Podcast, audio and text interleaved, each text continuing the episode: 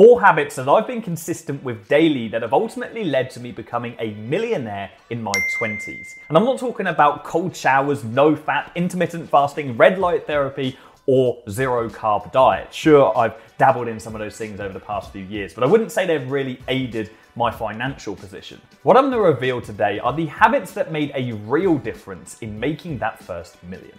Now, the key when you're first starting out is to keep things as simple as possible. You don't need to overcomplicate things and do something way too drastic. Now, 6:30 a.m. in the morning right now. I'm out for a walk in the local forest, and it feels fitting to talk about my first habit change here because that's waking up earlier. Now, when I first started my company, I was working a full-time job, and so time was very limited. I needed to squeeze more time out of my day. At this time, I was waking up at 8 a.m., so it made sense for me to try and squeeze at least a couple more hours out of my mornings. And so when I decided that, I set an alarm for 7 a.m. for a couple days, adjusted to that, then 6 a.m., adjusted to that, and then 5 a.m. finally and adjusted to that. The reason I did that and weaned myself in is because I didn't want to go cold turkey and have my sleep pattern messed up. I'd recommend you doing the same. Now, these mornings gave me so much more time and it almost acted as an entirely new day whilst everybody else was asleep. I had time to read, I had time to go to the gym, and most importantly, I had time to work on my business. And that ultimately led to me quitting my job within two weeks of starting my company and making my first £2,000, which was enough for me to take the risk to take the plunge. But if it wasn't for waking up early, I wouldn't have been able to do that because I simply wouldn't have had the time. Now, some of you watching this might think, well, I'm not a morning person. You might be a night owl instead. So, what you need to do is leverage your evenings more, be productive with your evenings.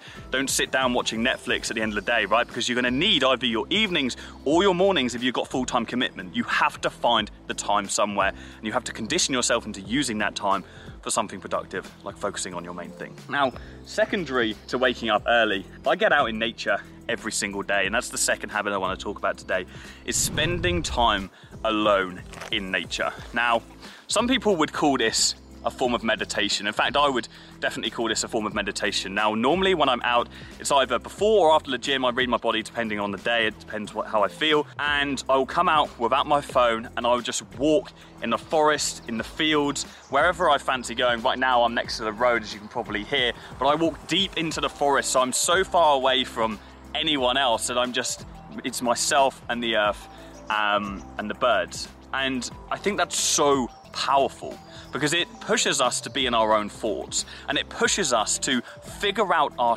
and establish what we need to do. It almost acts as this mental checklist every single day when we're walking around on our own. We're thinking about the things we need to achieve from that day. We're building our priority list and we're forced to work through everything that's within our mind. And so I think that getting out in nature every single day is an incredibly powerful habit for anybody to take on within their life, around you, uh, and it just keeps you on your course. Now, presuming that the majority of you watching this want to start an online business, you're going to spend a lot of time cooped up at home. So it's very important we change our environment. We get outside, we alleviate stress, we have a change of scene, and we spend time in our own company and in our own thoughts. And that's exactly what I'm going to do right now. So I'll see you guys back in the office.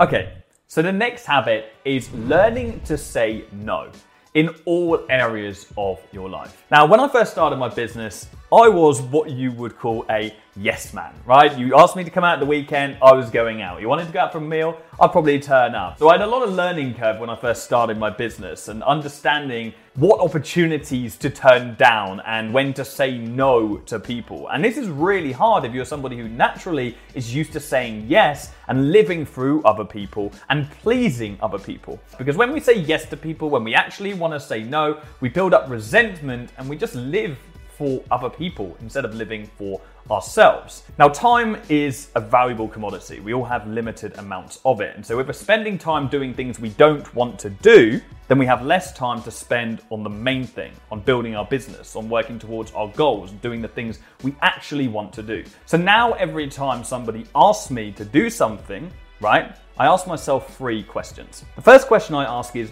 Do I owe this person a favor?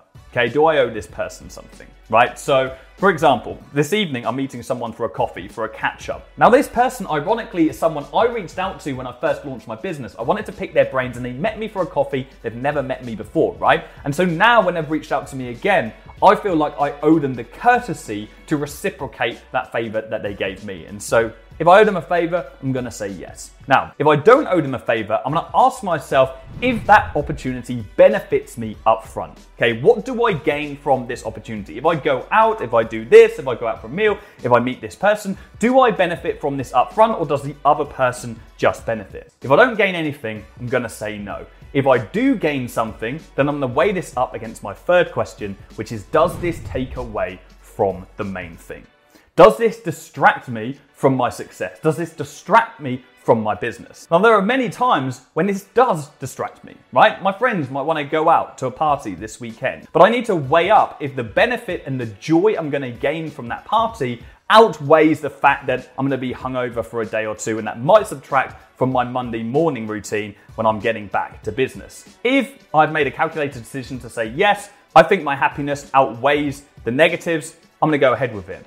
If for whatever reason I do not think the benefit is there, I'm gonna say no. And it's as simple as that. I follow that formula every single time. I'd recommend you doing the same. Learn to say no to more things than you say yes, and you'll live a happier life and you'll have more time to spend on your business. Now, on the final note of saying no, I want to talk about delegation. Now, when you build a team of people, you very often get people reaching out to you asking questions that they can answer themselves, or asking you to do tasks that they can actually do themselves or they can go to someone else for. So you need to think every time one of these questions comes to your desk, can I delegate this or can I push it back to the person?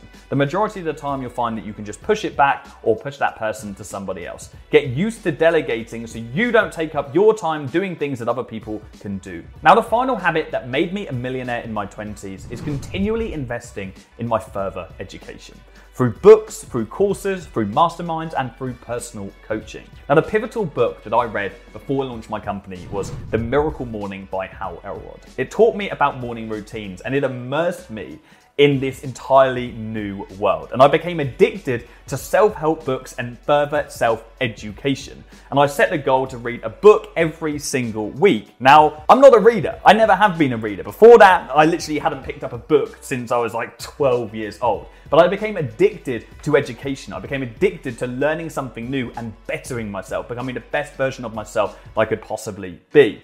Now that transpired into me buying courses. Then I ended up buying mastermind products. And I ended up investing in personal coaching. In fact, Literally one month ago, I came back from America where I'd paid $40,000 for one single mastermind. And I already got return on investment from that. I'm addicted to further learning and further education because there is always something that I can be learning. There's always something that I can be improving on. And I also think there's a major difference between spending 10, 20 pounds on a book reading it and probably not actioning it to spending 1,000, 10,000, 20,000 on a high ticket course or coaching program because you've got way more skin in the game and you're more likely to action the things you learn because you're more invested in that product or service. So when we have the resources to invest in high ticket education, we should always do so. And we should continue to do so regardless of what stage we are at on our journey, because there is always something else to learn. And we can pay to elevate ourselves and skip years of learning curve through the knowledge of somebody else. Now, look,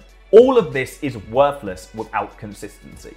A habit is not a habit without repetition. So write all of these things down and put them somewhere where you're forced to look at them every single day until they become ingrained in your being. And that's it. Cheers.